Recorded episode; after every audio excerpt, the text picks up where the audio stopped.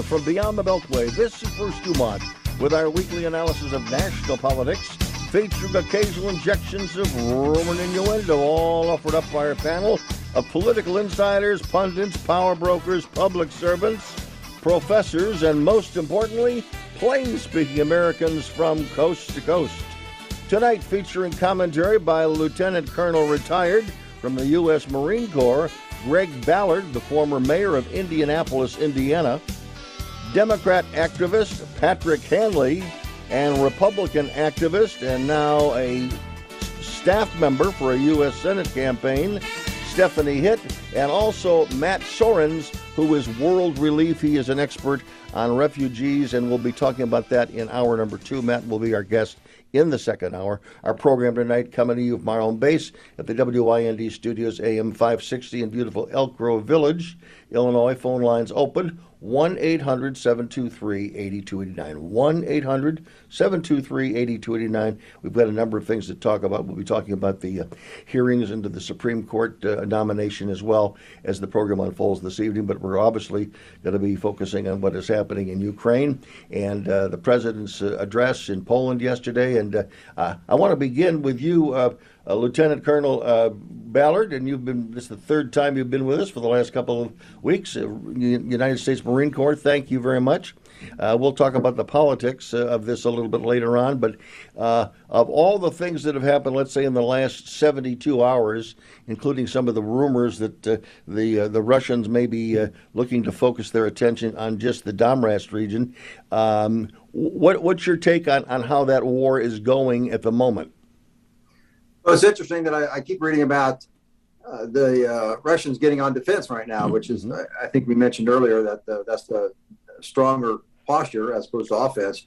So that's really interesting to me that they're they're doing that and kind of hunkered down, hunkering down a little bit. So uh, they don't seem to be making any gains. It looks like Ukraine's making a few more gains. What I'm mostly concerned about, though, is uh, is the rhetoric that's that's going on. Mm-hmm. Uh, I know I mentioned this earlier on your show that we have to give Putin a way out. We have, you know, the, yeah. the this diplomatic thing to do is to give him a way out of this thing, saving as much face as possible. And the rhetoric in the last uh, 48 hours has been terrible in, in yeah. that regard, and it scares me because when people start putting, uh, you know, saying butcher or war criminal and things like that, then you put them into a corner, and then they feel like they have to fight to get out. And what we should be doing is trying to give him a way out of this thing yeah. Um, if not gracefully, at least a, a, way to get out with the, with uh, some sort of dignity. Yeah, I don't think there's anything worse that the president could have said other than what he said at the end of his yeah. speech, uh, his ad lib, uh, uh, in which he said that uh, you know Vladimir Putin basically, uh,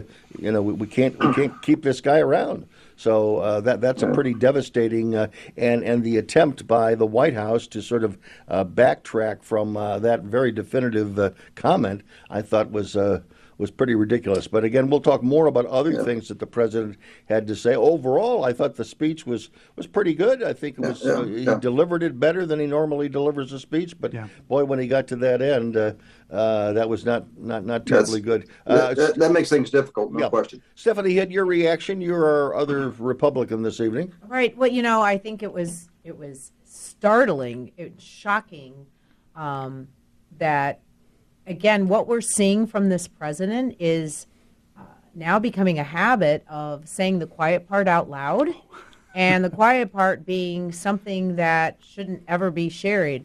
And that is, you know, we, we, we saw him make that, that faux pas with a little comment about the minor incursion and that slip mm-hmm. up. And then, mm-hmm. look, here we are. Uh, and Putin's reaction to that was minor incursion. And maybe that was the quiet part that was said privately in the room mm-hmm. among among strategists and but what we're seeing is a president who is taking what's being said quietly and saying out loud. Now, why?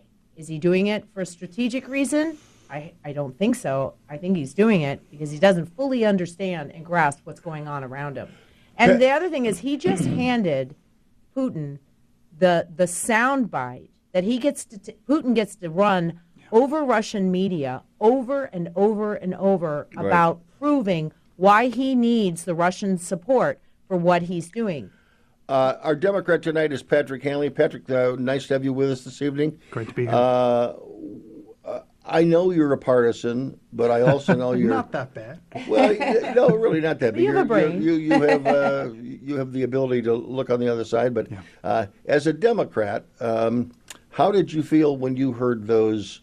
When you heard the speech and then the, the nine words at the end of the speech, what, Yeah, well, the speech was very strong. I mean, this is Reagan in '87 stuff. I think I've got a line right here. Uh, a dictator re- bent on rebuilding an empire will never erase a people's love for liberty. Brutality will never grind down their will to be free. This is strong stuff. This is a good rhetoric. It stiffens the back of our allies in Europe, and it presents a strong, powerful force abroad. With regards to the nine words at the end of the speech, I think uh, all of us, as well on the Democratic side and Republican side, as well as Vladimir Putin, understand that the president is a guy who makes off the cuff remarks that don't reflect U.S. policy. This isn't the first time, as everyone here realizes. And I honestly don't think it matters very much. I don't think anything Biden said at that speech is going to change the way Putin approaches the war. Uh, Greg, I agree with you. I think we need to be working on giving Putin off ramps, considering he's already lost the strategic war. Um, but I don't think this really changes his calculus. Well, the problem with that is it's not an off the cuff remark that everyone brushes off as, oh, that's, that's old Joe, because we just saw that the oil refinery outside of, of uh, Lviv, w- Lviv was just bombed. And many, many people are assessing that that was a, rea- a direct reaction to that comment. sure, but days earlier, And that's Mariupol had been deal. bombed But to the that- ground. That's a big deal. No, but that attack was before the speech, wasn't it? Putin No, slipping but and it was sliding towards also war crimes. he had also said uh, the day before that with troops about sending troops into Ukraine. Another statement that needed to be walked back Hmm. by the White House, and so Putin is paying attention to this, and he is reacting to it. Um, but Can I agree. Speak? I want, I want to get I want to get Greg's response to uh, what Yeah. Stephanie said that this is uh, uh, they they handed uh, uh, Putin just a phenomenal soundbite that can be played over and over again on uh, Russian Yeah. television. Yeah, I, I- I have to push back just a little bit on, on uh, Patrick here. If the president says that, it kind of is U.S. policy, uh, despite what uh, other people have been doing. Uh, That- and I think that's something that we have to remember uh, about this. It's his words. When I was the mayor, mayor, what I said mattered, and people paid attention to it and they reacted to it, uh, good or bad. And and he's been at this for forty plus years. I I, you know, I know he's a nice guy, but he's got to do better than that. I mean, he, I know they work on the speeches. I know that's very hard to do, and I but you have to stay within the in the guidelines. And what I'm what I'm afraid of, and I I, I just just the way I feel when politicians make things say things like this, and I always worried that there's going to be dead people at the end of it. I mean, that's mm-hmm. just how I see it, Right. and that's what really bothered me about most of this. Mm-hmm. Well, also during the mm-hmm. campaign, he made such a big point that because of his expertise and many years in the U.S. Senate, uh, he was comfortable speaking, a, you know, diplomatic talk, and uh, he wasn't, uh, you know, he, during the campaign there, there weren't too many loose lips, although there were some. But, but again, he, he's he's he's not what uh, he's not what a lot of independents and some Democrats thought they were going to get when they voted for, for Joe Biden. I'm Bruce Dumont. We do have to pause with our guests. 1 800 723 8029. If you'd like to join the discussion, we'd love to hear your voice. Don't go away.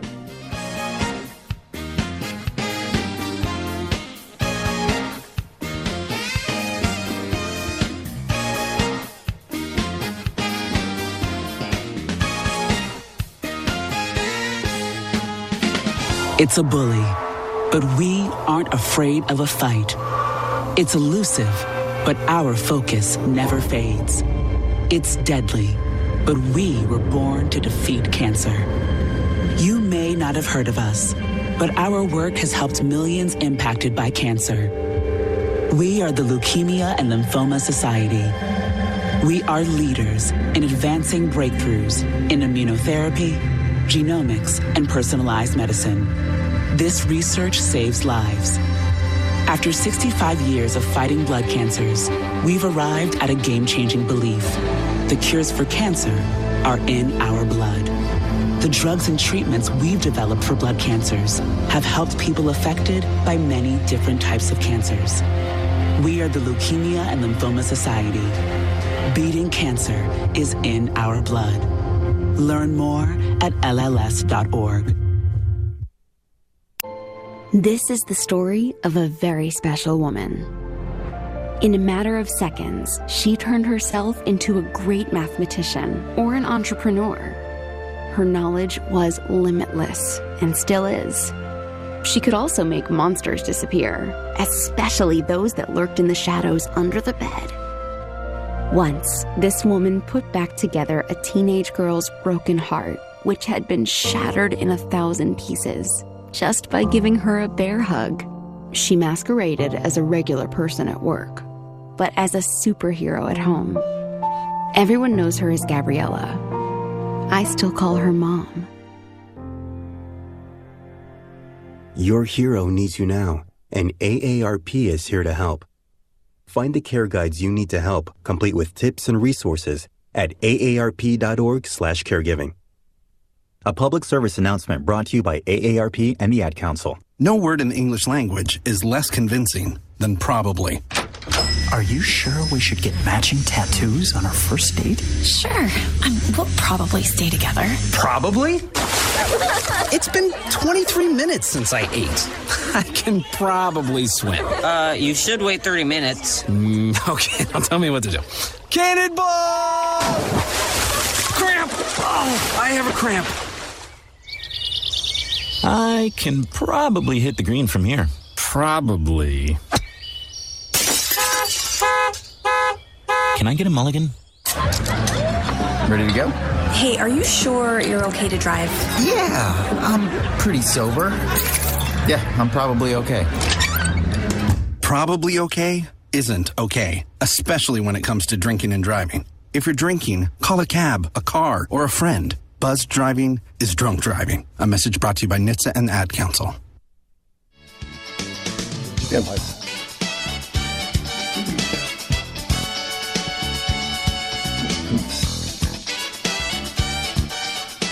Bruce Dumont back. We continue with our guests, and uh, I want to begin uh, this segment with talking about how, how we can define an off ramp. Uh, you know, we believe that that Putin is cornered right now, um, but do you think he believes that? Greg, what do you think? Does he think he's cornered? I do. I actually I do believe he's cornered and uh, would be looking for a way out. We saw a lot of rhetoric change uh, recently. We'll see. That's true. I know the U.S. intelligence agencies are putting out that they don't think that's a real change in, in uh, what their goals are uh, eventually going to be. But you know, I've, I've said for weeks now that uh, those east you have to talk about those eastern regions and Don, the Donbass region. What are we going to do there? And is that a way to get out of this cleanly for people, at least for a while? I mean, I, I look at this long term. I, I we, we shouldn't look at this as what's going to be the end of this uh, conflict. Uh, what's, what I'm worried about is what does this look like in 20, 30, 40 years? Don, you might give Donbass back, and, and when Putin uh, dies or there's regime change in there, then you go back and get it in some way. Same thing with Should- Crimea. So the- look at this Yeah. long term. Yeah. Should the United States, uh, Patrick Hanley, should the United States be um, forcing or coercing uh, uh, Ukraine into accepting uh, the give back of some areas of their country, like the Donbass region, the Crimea? I mean, should they should they be imposing the, the pressure from the West so this thing can end? Because that will maybe prove to be less embarrassing for the West, which at least some in Ukraine feels they've not been as supportive of the military effort as uh, Zelensky would like. No, I don't think so. I, I really don't think that the United States needs to be coercing Ukrainians into doing anything. If anything, our strategy throughout this crisis has been to support the Ukrainian government with uh, lethal and non lethal aid, as well as with the rhetorical and the diplomatic skills that we've de- deployed throughout Europe.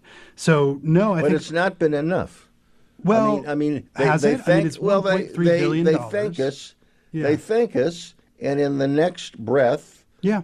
Uh, either President Zelensky or any member of the parliament that I've heard interviewed, Sure. the next breath is we want more. Close the skies or give us the jets. Well, wouldn't you? I mean, Yes, I would. Of course, if you were Ukrainian, but if you're the United States, you don't want to do that because you realize that's a that's an untenable escalation. it's a I think we've we've threaded yeah. the needle really well. I think the the Biden diplomatic team has done an excellent job.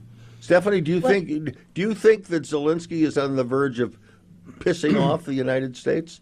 I do not think so. I, he, too- I think he has proven to be quite a clever politician. Yeah. I mean, he really has managed this, given his position, quite quite well. I think he surprised the world with his adeptness. Um, It's interesting that you know, are we pressuring? I I believe at one point Zelensky has even suggested they would be open to Mhm. giving some of these regions and letting them keep Crimea, and even refraining from a NATO Yes. um, application. That's He's a big one. already indicated that, but but with a, you know Putin's not taking it. So I don't think Zelensky needs any pressure from the United States at all. We're not doing that.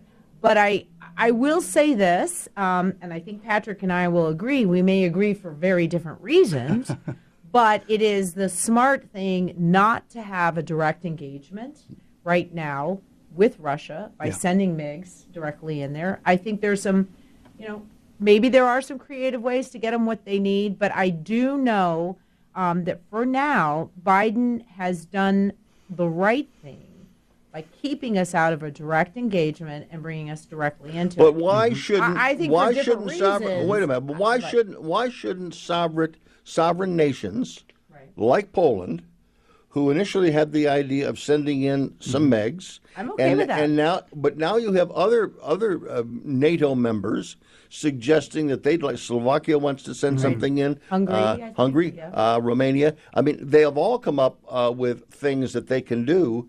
So again, why should we be pouring cold water on that, Greg? If independent sovereign nations want to help their neighbor, an independent sovereign nation, survive, why should they have to ask permission from the United States?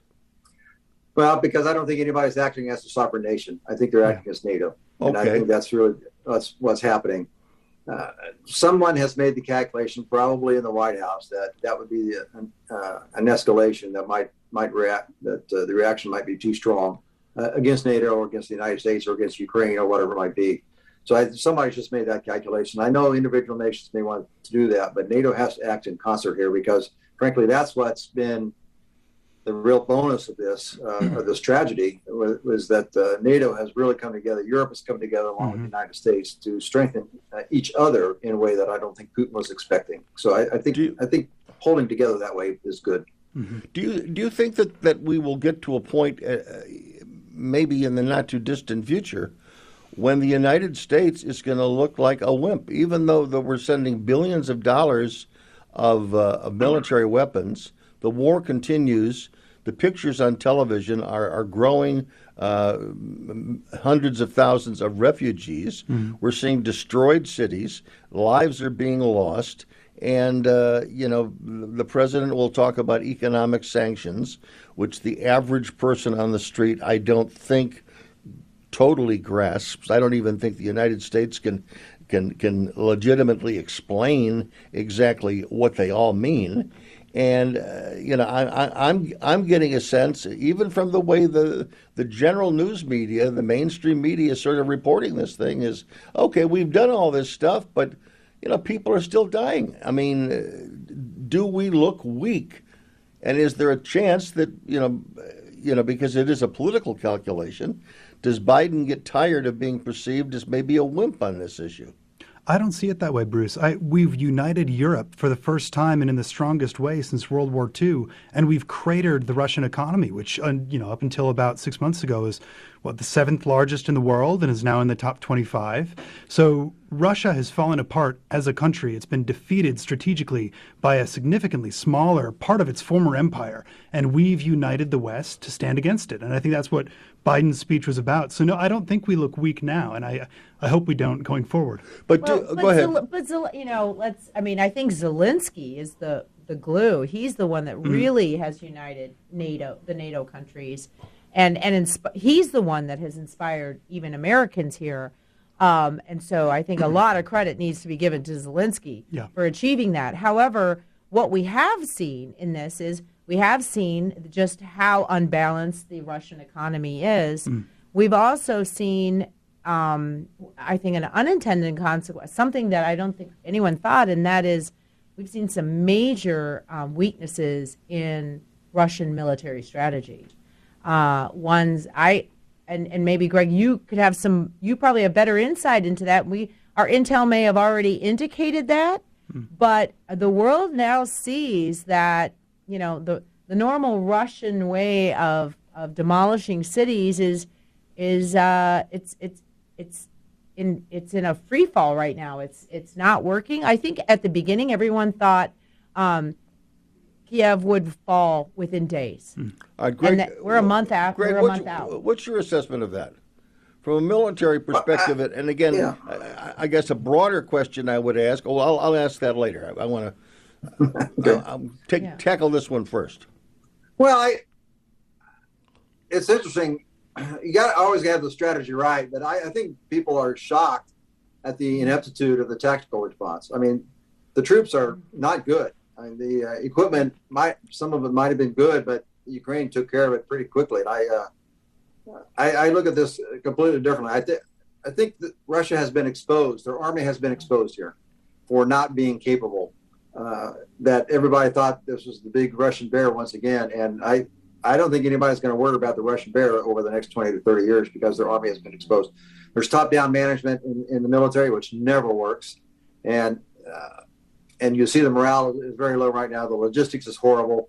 It's just it's I think for most military observers from the West, this is shocking to see what is happening. Does it mean does it mean that uh, we have uh, uh, misread the situation? Are, have our intelligence agencies have they overreacted on the strength and power of the big bear? In I- I- reality, I- it's a little I- I- pussycat. I, I do I do think so, but you know when I when I joined the Marine Corps back in 1978, all we did was study Soviet tactics for uh, 13, 15 years until the Oh. Berlin Wall came down. I mean that was that was the Mhm. enemy. That's what we studied all the time. And now I don't think uh, for whatever happened after that Berlin Wall came down, they may have a, lots of people and lots of equipment, but that really doesn't mean anything unless you train well and know what to do with it all. America is. Uh, I, know, I don't want us to get involved just like everybody else, but America is so far ahead of the rest of the world in our in our military. It's shocking how far, even with our allies. Right. And um, Russia just looks uh, inept compared to what we thought they were going to be. I mean, he's, you know, we've seen that. The only thing that's even keeping him in the game, so to speak, is that his threat of going to a, a higher level of weapon that nobody wants to go to. And that, that I feel like How that's, real is that? How real is that? I mean, I, I don't mean to, I calling his bluff. Well, I mean, he- maybe he doesn't have the ability to do all the things he's going to say. If we're the other nuclear power, we're not going to we're not going to cast the first shot. Right. But we, again, we know what- that about what- ourselves. But, but But- how do we really know that he is he go, is his decision about what he does with his nuclear weapons is, is that intelligence any greater than the intelligence that says they have this phenomenal army that can fight? Maybe they can't, Greg. I I wonder I wonder if the nuclear forces are capable, honestly, because they Oh, take well. a lot of maintenance, they take a lot of training. Yeah. Uh, but as as every military person knows, capability takes a long time to build up. takes a long time to get there. It takes years and years and years. But decisions can be changed in an instant. Right. Right. And so they have the capability. They can they can change their mind tomorrow and decide what to do with it. But I just wonder if they're capable of doing anything with that. Well, that's what I want to know. I wonder wonder whether we're um, overly reactive, overly fearful of some military attack n- u- using nuclear weapons. I say maybe we should test it. Back shortly.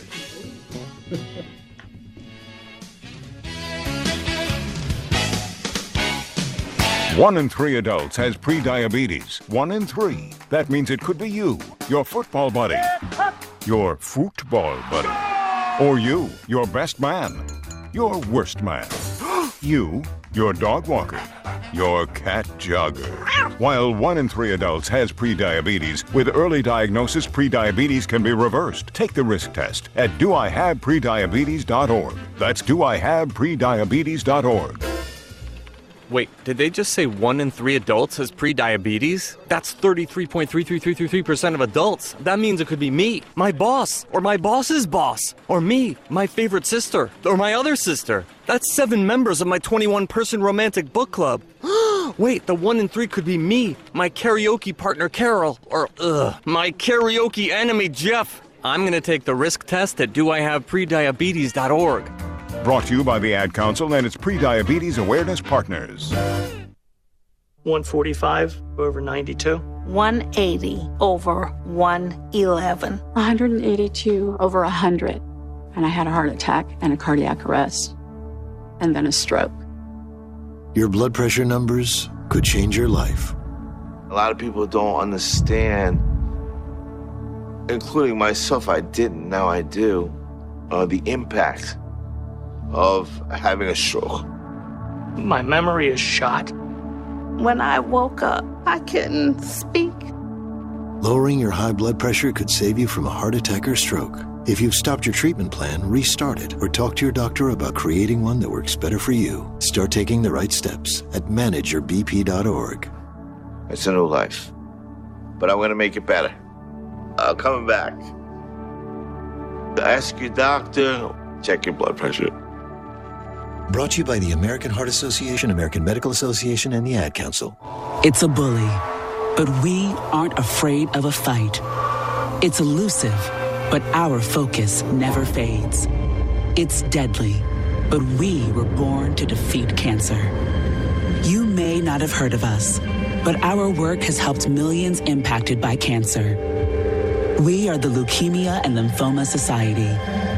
We are leaders in advancing breakthroughs in immunotherapy, genomics, and personalized medicine. This research saves lives. After 65 years of fighting blood cancers, we've arrived at a game changing belief. The cures for cancer are in our blood. The drugs and treatments we've developed for blood cancers have helped people affected by many different types of cancers.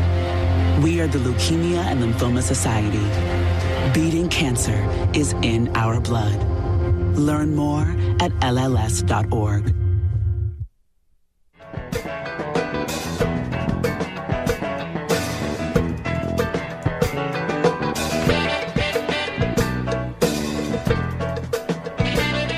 Bruce Dumont back, and we continue with Beyond the Beltway. Uh, in our next hour, we're going to be talking about the issue of refugees and all the, the issues involving refugees uh, in Ukraine, uh, swarming into all of the surrounding countries there. And we'll have somebody from World uh, Relief on to talk about how the uh, process is being handled and uh, uh, give you an opportunity to, to involve yourself if you choose to do so. But right now, I want each of our guests to take a moment to uh, take 15, 20 seconds, introduce themselves. And uh, we're going to start with our in studio guest, uh, Stephanie Hitt. I'm you have a new thing to announce. I do have a new thing to announce. Uh, not only am I just a Republican activist, but I have taken on the role of chief advisor and campaign manager for the Kathy Salvi for U.S. Senate campaign. So she's running currently in the re, uh, in the Republican primary and Mm-hmm. June. and uh, looking to take on Tammy Duckworth for that U.S. Senate seat in the fall. Mhm. And we should mention, for those around the country, there's about six or seven people that are involved in Yes. that primary at the Mhm. moment. It's a crowded but you're one. here. You're a you're a regular guest on this and, program, uh, so you got a job now. That's good. Yeah, and I just, you know, I it's it's time to keep fighting. Very, very Keep good. fighting for Illinois. And that obviously will be one of the, uh, that will be a tremendous uphill uh, surprise win if Tammy Duckworth is defeated. But, they're, again, the those- winds are at our back right now. Well, and that's, what they all say. Well, good luck. we'll see how good they luck to you, and good luck to everybody else in that primary. Uh, let's go to Patrick Hanley. Patrick, tell us what you're involved in. Sure, I'm a businessman uh, who lives in Winnetka, Illinois. I work at a company founded by my wife called Piglet in Bed.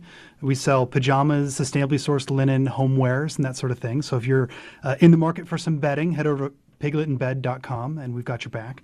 Uh, before that, I was a You're public. the Mike Lindell of the left. Oh God, please don't call me. Do you do slippers? Do you do slippers? we uh, no, we don't do slippers yet. No. If, by the way, I want to just say this. If I if I was Fox, I would pay. I would refuse to take any more Mike Lindell ads because Oh, I think people turn off Fox when they ever when they see the ads. So There's four ads an hour. Bad for Okay, business. can I- It is bad Can for I business. say? I, I just want to say great at these the. My Pillow pillow. I have neck issues, and it has been. I'm gonna just say this. Oh, no. Before I even knew anything about Mike Lindell, Yeah. it has been the No, only pillow good. that No, I can sleep with, and the slippers are awesome. I'm not gonna lie. No, They are the, awesome. the, the product is get, it, it- but but just to see him And come on with that with his little face and and uh, uh, his flag pin I know, and his, but they're. But I, I will not lie. My neck is much. better.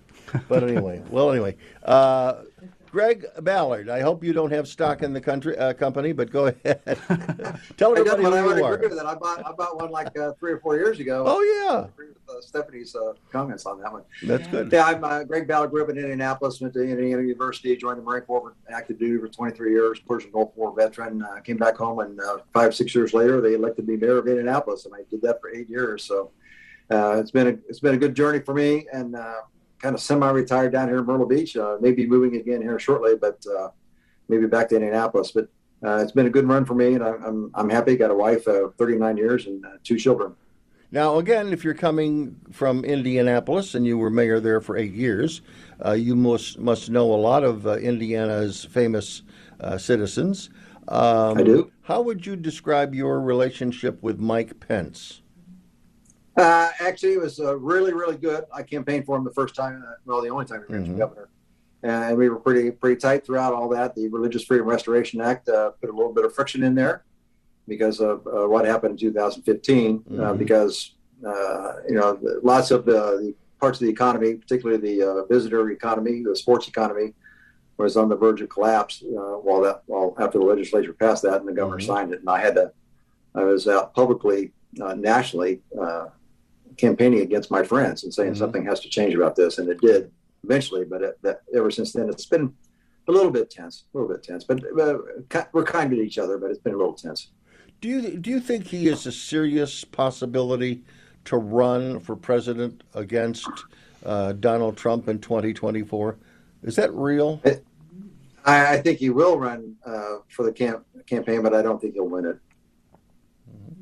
Someone was musing the other day that if you look at uh, his evangelical bona fides, and if you look at, let's say, traditional Republicans who were not big fans of Donald Trump, that in a Republican primary, that might be an interesting slice of the electorate that maybe could take him a lot further than uh, people who might look at that race casually. Do you agree with that? Does he have some legs to be a serious? I, I, I think I think he has some legs, and he certainly has a base of operations. Uh, no question about that. But I, I, I just don't think he'll, he'll be able to uh, generate enough interest amongst uh, the other parts of the party. I, I, I just don't. I don't think he connects with them uh, in that way. I'm, he's a nice guy. I say this all the time. Uh, whether you agree with his policies or not, he's absolutely the nicest guy in politics. I don't think there's any question about that. Mhm. So, but I just don't think he'll connect with the rest of the base. Okay, very good. Uh, one of the other big stories last week was obviously the uh, uh, hearings uh, into the Supreme Court nomination uh, of Justice Brown Jackson, and uh, some have suggested that maybe the Republicans uh, were too tough on her. Uh, we'll start with you again, Greg. Uh, did you get a chance to see some of that uh, hearing, and if so, uh, uh, what grade? I saw- what grade would you give your Republicans? I, I'm looking at Patrick, and he looks like uh, he could be my grandson, but so he may not understand some, understand some of these comments. But uh, I really prefer the days uh, before Robert Bork, Yeah. uh, when uh, the we had, uh, if they were qualified by the American Bar Association, they they were in, and both parties recognized uh, what was going on. But so I, I prefer uh, those days. All that said, I'm uh, I think whatever happened to the judge this week, which didn't appear to be much, Yeah. uh, that this is more about Clarence Thomas and Brett Kavanaugh than it was about anything that about uh, Judge Jackson. So, uh, and the funny thing is that the Republicans uh, in the Senate look completely inept about trying to go after her because she's brilliant, she's uh, she's calm, she's motherly, uh, proud to be an American, and that's kind of tough to work against. So, yeah, uh, no. I, I think I think she'll get there. No, I, I agree with that. I, I said in a Facebook post, I said I am a firm believer, regardless of who the president is. One of the one of the major perks of being president of the United States is you get your pick for the Supreme Court, and that's it. Yeah. Good, good or bad. the way that's the way it is. and uh, that's the way I think it should be. And again, when you when you have uh, several Republicans that are going to decide for their own political edification uh, to, I think, make an ass of themselves in in, in hearings, uh, just to uh, to beat a, a dead horse. Right. It, it doesn't uh, it doesn't help them. And I, I even said I said, and I'm going to get your reaction, uh, Stephanie. I said that a lot of the suburban Republicans who in the past suburban Republican women who allegedly were turned off by Donald Trump if those people were watching these hearings, they would not think kindly of the Republican members of the Senate Mm-hmm. because they would view that, that, that they were overbearing Right. and they would be less likely to go back and vote for a Democrat come November. Right. But again, if those senators Well- were a little more, uh, you know, believing and understanding of the, the political dynamic, uh, maybe there's a chance that those women would come back. Well, here's the thing with that. I mean, there still is a pretty dramatic contrast with the way she was treated than, say, Kavanaugh. I Where know that everybody agrees with that, but and that's so, what- that's and so water over that the we dam. gave up an opportunity to prove that we're the more reasonable Yes. party. That's I get that, and so, um, and you're right. I, Greg, you're 100 percent right. You, you're president. You win. You get your picks. That's pretty much how it is. Yeah. And and so um, that's that's always um, that's that's the consequence of elections. And if you don't like it, vote differently. But we did by doing that, we did give up um, that that full you know argument that see look how much better we are at treating people. But on the other hand, what I thought was interesting, and this is more of a substantive matter, and that is, and it doesn't have to do about the definition of woman. I'm not going to talk about that. Um, but I am going to say what I thought very interesting was that she wanted, in talking about her judicial philosophy, and I think those are very important understanding. You know, when you have someone there, she needs that person needs to be introduced to the American public so they understand what's at stake. Um, that she talked about being an originalist. Yeah. And that's not a bad word anymore. Hmm. Now, is she really an originalist and all of that? That's to be seen. Hmm. We don't see a lot of signs of that. However, I found it interesting that she thought those were the words that need to be said. That was the position she needed to take mm-hmm. to get, you know, everybody comfortable with her, hmm. whether she ends up being one or not. I mean, and if you look back, even Kagan in her own hearings hinted at the fact that the, uh, you know, the original meaning of the words were important. Now she hasn't really ruled that way, but I find it interesting that that was the kiss of, you know, that was scary stuff before, and now that seems to be the branding you want to add. And so, uh, what maybe in some way, um, you know, Republicans have realized, you know, they've con- they've taught people that those that philosophy is important, and Democrats are trying to at least Yep. tiptoe. Yeah. The big Yeah. thing. The big that thing was is they, im- I thought it was could- really important. They could have risen. They could have risen to the occasion and said, "We're going to turn the other cheek. We're not going to look into that rearview mirror." We know And how this yet Lin- goes. Lindsey Right. Graham was was focused on the rearview mirror. I don't think people have to be reminded what a horrible job the Democrats did in in roughing up uh, uh, Justice Kavanaugh and to a lesser extent uh, Judge Barrett. And- but again, uh, the the way they did it was a mistake. And again, uh, you know Right. the the, uh, the importance of having an African American woman. Obviously, that was right, important. who's to going to serve as a role model? Right, Very important. You know, it And it, doesn't. but it was so important. That was so important. It was something that Barack Obama didn't care about. It was something that Bill Clinton, allegedly the first president of the United States, he didn't care about it. So, I mean, we've waited 30 years for the Democratic Party to think it's important. I'm Bruce Dumont, back shortly.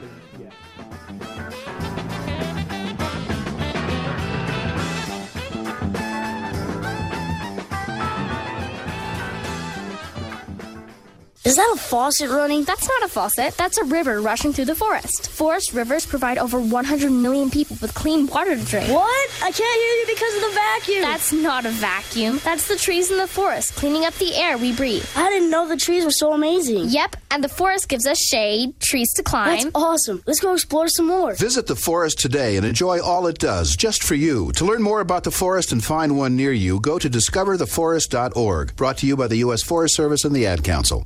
We all have the ability to touch the lives of those around us. To someone going through a difficult time, a text, a call, or a visit can mean so much.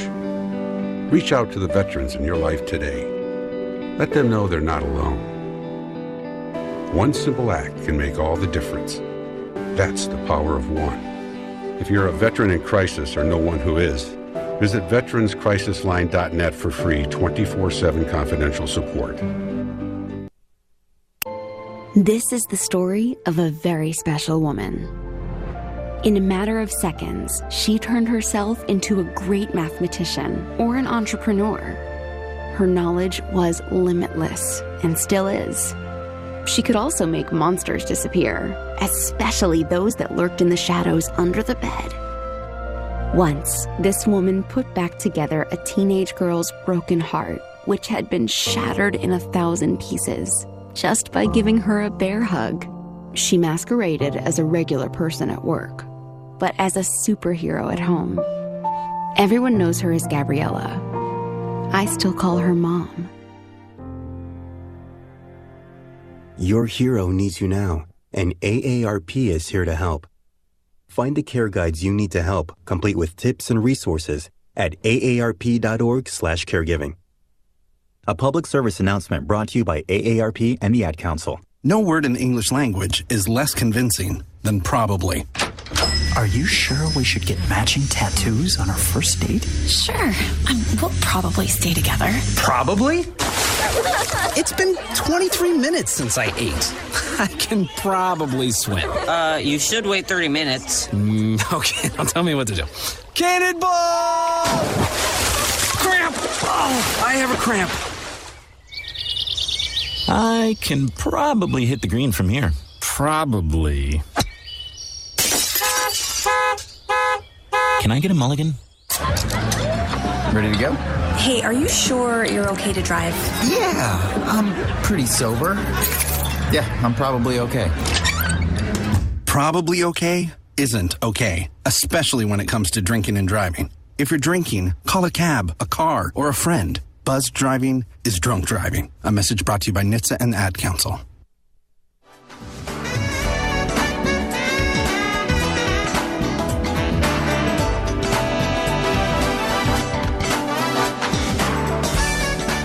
Bruce Dumont back. Uh, Greg Ballard, how likely is it that Supreme Court Justice Clarence Thomas didn't know what his wife was thinking or writing?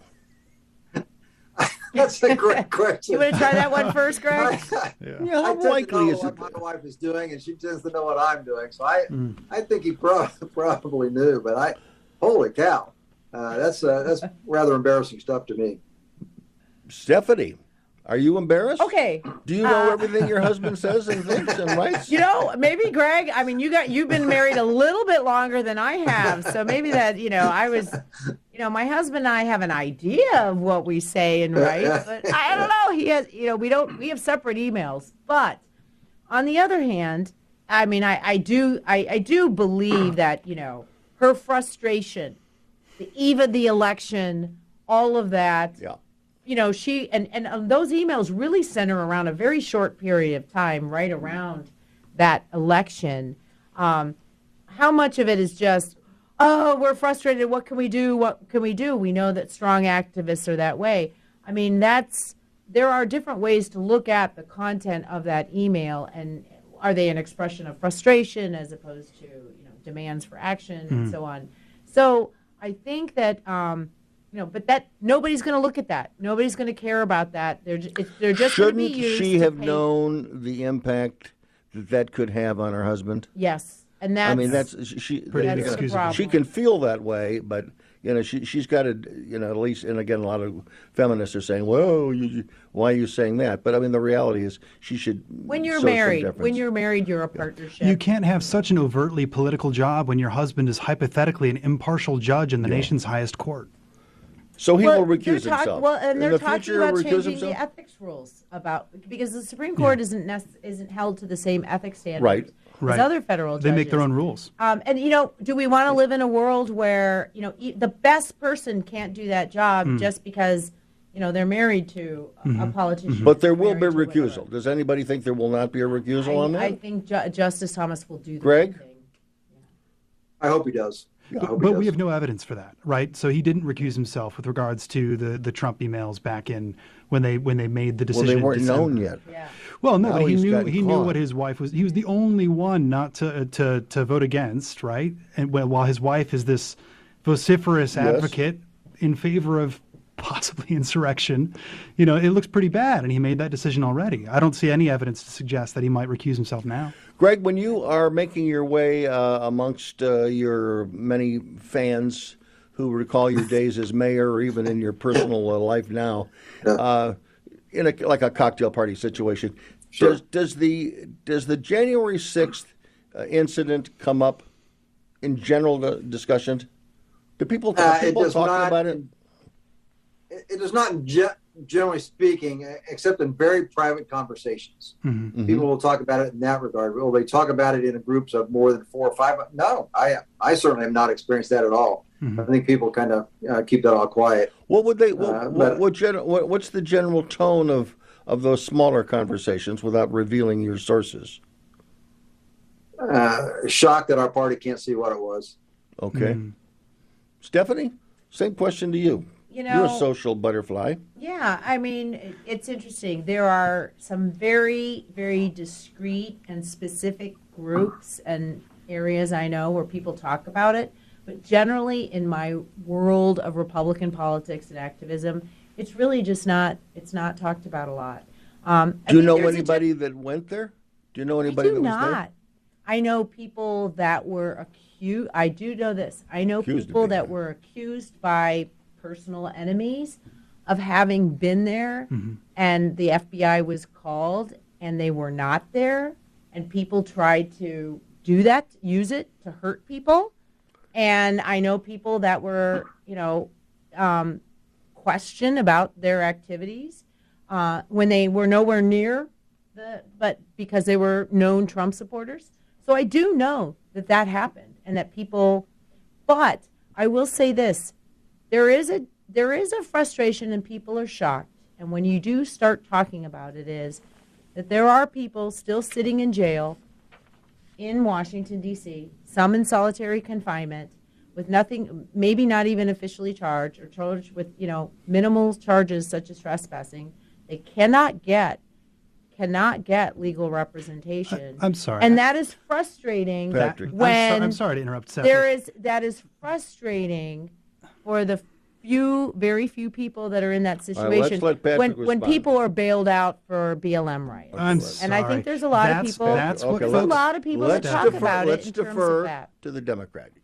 I'm sorry, I gotta say that's what folks are frustrated about the the attempted coup against the Capitol as votes were no, they- being counted in the legislature when people broke into the Capitol building wearing all manner of costume, carrying weapons into the Capitol, and the frustration that you hear among Republican friends is that a few folks are sitting in prison because they're waiting to be sentenced by by a judge. No, they're not even waiting to be sentenced. They haven't been charged. They're not even allowed to get There's a question bail. about the weapons. and too. there is a huge and there is a huge question about the weapons and the point is we saw tremendous amount of destruction riots and death in the blm riots nobody can deny that and yet we know we, we know that many people were never charged were never hunted down These facial recognition was never used Well, and wait, so let- there's let- a there's can I- a can I- disparate One se- one treatment second. Greg, there is a Greg. disparate Okay. treatment Go to you, This- Greg. I, I keep hearing that argument. That's a. I'm I'm sorry, sir. That's a silly argument. Yeah. One tried to overthrow the will of the voters. Yeah. That- That's just that's one is a, a protest that may have gone not out of hand, but the other one is an attempted insurrection against the United States, Yeah. against the voters of the United States. Those are two completely different things, and they they're not equivalent in any way. Well, let me let me just cycle back. You asked me mm-hmm. what am I hearing? Yeah, I I'm not necessarily telling you what I believe. What I'm explaining to you is the that when there is residual discussion on this topic, mm-hmm. this is where the conversation goes. Mm-hmm. The con- conversation isn't really about comparing that event and I am what I was one of the very first people to say this is inappropriate. Mm-hmm. This is not how we behave. This is not Most how we people said protest. that at the beginning. Exactly. I would hope so. And we Including were that. But Yeah. when you talk to other people, this is this is where they they feel frustrated. Okay, we've got to This is pause. where they feel frustrated. On that note, Greg Ballard, thank you very much. Uh. Lieutenant Colonel, retired United States Marine Corps, and the former uh, two-term uh, mayor of Indianapolis, Indiana, joins us. Patrick and Stephanie will be back in hour number two, and we'll be joined by Matt Soerens of World Relief. One in three adults has prediabetes. One in three. That means it could be you, your football buddy, your football buddy, or you, your best man, your worst man, you, your dog walker, your cat jogger. While one in three adults has prediabetes, with early diagnosis, prediabetes can be reversed. Take the risk test at doihaveprediabetes.org. That's doihaveprediabetes.org. Wait, did they just say one in three adults has prediabetes? That's 33.33333% of adults. That means it could be me, my boss, or my boss's boss, or me, my favorite sister, or my other sister. That's seven members of my 21 person romantic book club. Wait, the one in three could be me, my karaoke partner Carol, or ugh, my karaoke enemy Jeff. I'm gonna take the risk test at doihaveprediabetes.org. Brought to you by the Ad Council and its pre-diabetes awareness partners. 145 over 92. 180 over 111. 182 over 100. And I had a heart attack and a cardiac arrest. And then a stroke. Your blood pressure numbers could change your life. A lot of people don't understand, including myself. I didn't, now I do, uh, the impact of having a stroke. My memory is shot. When I woke up, I couldn't speak. Lowering your high blood pressure could save you from a heart attack or stroke. If you've stopped your treatment plan, restart it or talk to your doctor about creating one that works better for you. Start taking the right steps at manageyourbp.org. It's a new life, but I'm going to make it better. I'm coming back. Ask your doctor, check your blood pressure. Brought to you by the American Heart Association, American Medical Association, and the Ad Council. It's a bully, but we aren't afraid of a fight. It's elusive, but our focus never fades. It's deadly, but we were born to defeat cancer. You may not have heard of us, but our work has helped millions impacted by cancer. We are the Leukemia and Lymphoma Society. We are leaders in advancing breakthroughs in immunotherapy, genomics, and personalized medicine. This research saves lives. After 65 years of fighting blood cancers, we've arrived at a game changing belief. The cures for cancer are in our blood. The drugs and treatments we've developed for blood cancers have helped people affected by many different types of cancers. We are the Leukemia and Lymphoma Society. Beating cancer is in our blood. Learn more at LLS.org.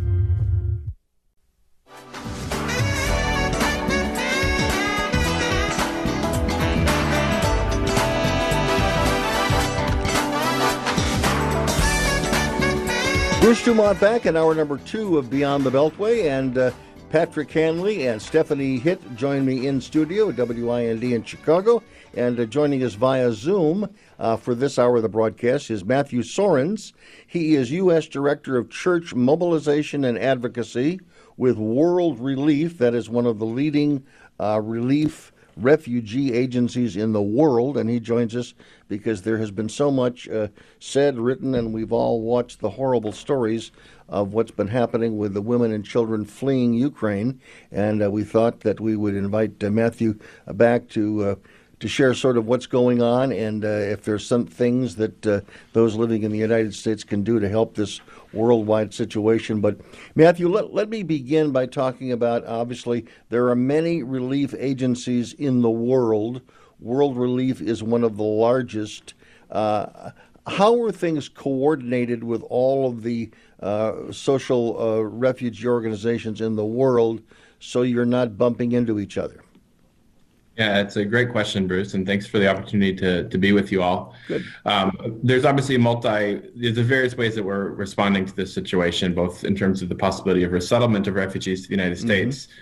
But also the immediate humanitarian response that's uh, within Ukraine and then, of course, within the bordering countries in Europe. Mm-hmm. Um, you know, speaking at least for World Relief, we work through a coalition called the Integral Alliance of, of like-minded organizations that partner together to say how can we best pool the limited resources that we have and um, work with local partners on the ground. So in many cases, in the crisis in Ukraine and even in Poland and elsewhere, it's local churches, uh, community organizations um, to do our best to communicate. Obviously, that's challenging in a crisis situation um, to coordinate everything all at once, but it is. Uh, uh, you know, it's a really an important opportunity for the world to come together, and then the people here in the United States obviously have a, a key role in that as well. And that's mm-hmm. even before we get to the question of Ukrainians arriving here to the United States, which is, is certainly a possibility as well. Mm-hmm. And uh, because yours is more of an evangelical uh, Protestant uh, organization, if if I have read it correctly, uh, and the fact that those res- residing in Ukraine uh, and even in Poland might tend to be Roman Catholic.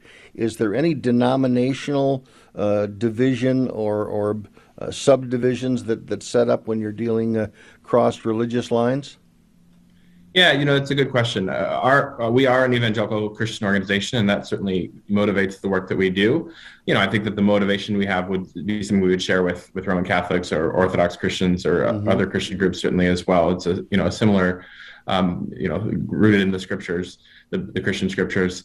Um, but we do serve people regardless of their background, whether they're Christian or of a different faith tradition and whatever kind of Christian they may be. Obviously, with Ukraine, it's primarily a Christian population, mm-hmm. but there are, you know, there are minority Protestant populations. There's Orthodox, um, many Orthodox as well. There's people who don't mm-hmm. have any faith, but we serve them in all the, the same ways. And okay. even though we're often working through local churches. What what are you doing right now in Ukraine and, and, and Poland and Romania and, and Moldova and some of the countries that have been uh, incoming uh, to refugees from uh, Ukraine? Yeah, so World Relief's work there is through local partners and as well as some international partners as well, because um, frankly, most relief and development organizations weren't uh, on the ground in Europe uh, prior to this crisis, but we found a few that were, as well as local organizations, churches included. Um, so it's really a basic humanitarian response. So providing people with food, providing people with cash assistance, especially um, sometimes just transportation assistance, because mm-hmm. the first country they reach may not be where they intend to stay. Mm-hmm. Um, and um, also just connecting people to, you know, to a, a warm reception. They've gone through, as we've all seen, just a horrific situation that they've had to flee, and it now, is. On these borders, let's say with, with Poland, uh, there are many cities in Poland that are accepting uh, the, the, refugees. Is that correct? It isn't yeah, just really. they're not they're not all going through one uh, turnstile. There, there there's many cities. That's correct, and they're going to various countries as well. Really okay. throughout you know, all the countries surrounding that, and, and and when, and, when, when, and sorry, and and when they arrive there, okay, so they they cross the border. Uh, uh, are there are there local border guards, Polish border border guards, that check them in? Do they welcome them in open open minded with without any questions at all, or uh, how quickly does their processing begin to some extent? Yeah, I mean, the, there's some element of processing. They're checking people, especially especially for Ukrainian nationals. So one of the challenges we have seen early on was you have people fleeing from Ukraine who are not actually Ukrainians. Um, right. Uh, you know, who are migrants from other parts of the world who are residing in Ukraine. Uh, some of them initially had some trouble getting across, but from from what I've been told, and um, from my understanding, that's been resolved largely, and people mm-hmm. are able to get out who need to get out. Um, again, this is largely women and children, uh, and for the most part, men are not you know, of a certain age are being expected to stay in Ukraine. Mm-hmm. Um, but yeah, there's a there's some processing, and of course, there's just a lot of people to process. But the, the Polish government, along with the other EU countries, have generally been very open to those fleeing from Ukraine. I think there's a, a great deal of solidarity, um, understanding, frankly, that the threat that they're fleeing is a potential threat to Poland and to other countries as well. And there's a, a real eagerness to to stand in solidarity with the people who are making the difficult decision to flee.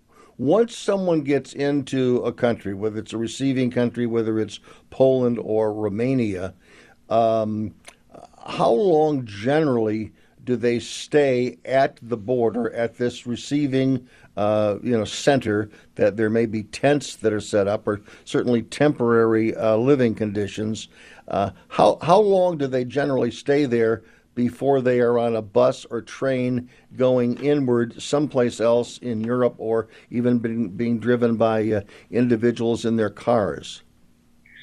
I mean, I think it, it's difficult to speak of what generally happens because this is, you know, the situation's been happening for a month. And right. so it's different than a lot of other refugee crises, mm-hmm. frankly, just in terms of the scope. I mean, it's not unprecedented to have three, three and a half million people flee a country, uh, but it is, yeah. to my knowledge, in three or three and a half weeks to have so many people leaving. Right. Um, you know, I can't speak specifically to how long people are staying. I know some people are staying relatively close to the border with the hope that this will be a short-term situation and they'll be able to go back quickly. Mm-hmm. Others are, are maybe less optimistic and are, you know, immediately moving forward, hoping to get to Germany or to France or to the United Kingdom, and to you know put down roots in a new place and and, and find work and be able to support themselves. And most of the European countries have been fairly um, accommodating in terms of offering a temporary legal protection. So you well. have you you have uh, uh, some processing and some service services provided in Ukraine before someone gets outside of Ukraine.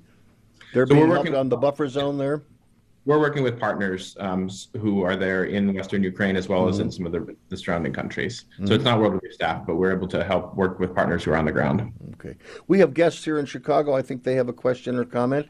And uh, Patrick Hanley, we'll let you start. Yeah, sure. Matt, thank you so much for, for joining us tonight and for the work that you do. It's such an important component to this crisis. Um, so I just want to share my appreciation to you. And I'm curious, in the communities that you've worked with in the past, are there kind of best case studies, best best practices of communities in either the United States or elsewhere uh, that have really done a good job welcoming and resettling refugees? And if so, what what have they done that's different? Yeah, no, I appreciate that question, Patrick. I mean, so World Relief has been resettling refugees here in the United States since the late 1970s. So we've seen, you know, starting our program started with the Vietnamese. Mhm. Um, we've seen groups of refugees from various countries, various parts of the world.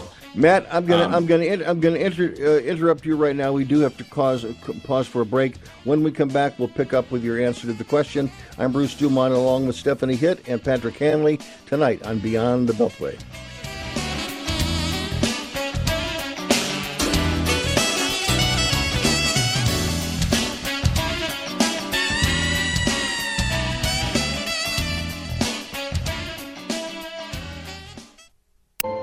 This is the story of a very special woman. In a matter of seconds, she turned herself into a great mathematician or an entrepreneur. Her knowledge was limitless and still is. She could also make monsters disappear, especially those that lurked in the shadows under the bed. Once, this woman put back together a teenage girl's broken heart, which had been shattered in a thousand pieces, just by giving her a bear hug. She masqueraded as a regular person at work, but as a superhero at home. Everyone knows her as Gabriella. I still call her mom. Your hero needs you now, and AARP is here to help. Find the care guides you need to help, complete with tips and resources at aarp.org/caregiving. A public service announcement brought to you by AARP and the Ad Council. No word in the English language is less convincing than probably. Are you sure we should get matching tattoos on our first date? Sure. Um, we'll probably stay together. Probably? It's been 23 minutes since I ate. I can probably swim. Uh, you should wait 30 minutes. Mm, okay, now tell me what to do. Cannonball! Cramp! Oh, I have a cramp. I can probably hit the green from here. Probably. Can I get a mulligan? Ready to go? Hey, are you sure you're okay to drive? Yeah, I'm pretty sober. Yeah, I'm probably okay. Probably okay isn't okay, especially when it comes to drinking and driving. If you're drinking, call a cab, a car, or a friend. Buzz driving is drunk driving. A message brought to you by NHTSA and the Ad Council. 145 over 92. 180 over 111. 182 over 100. And I had a heart attack and a cardiac arrest. And then a stroke. Your blood pressure numbers could change your life. A lot of people don't understand, including myself. I didn't, now I do, uh, the impact of having a stroke. My memory is shot. When I woke up, I couldn't speak. Lowering your high blood pressure could save you from a heart attack or stroke. If you've stopped your treatment plan, restart it or talk to your doctor about creating one that works better for you. Start taking the right steps at manageyourbp.org. It's a new life, but I'm gonna make it better. I'm coming back. Ask your doctor, check your blood pressure. Brought to you by the American Heart Association, American Medical Association, and the Ad Council.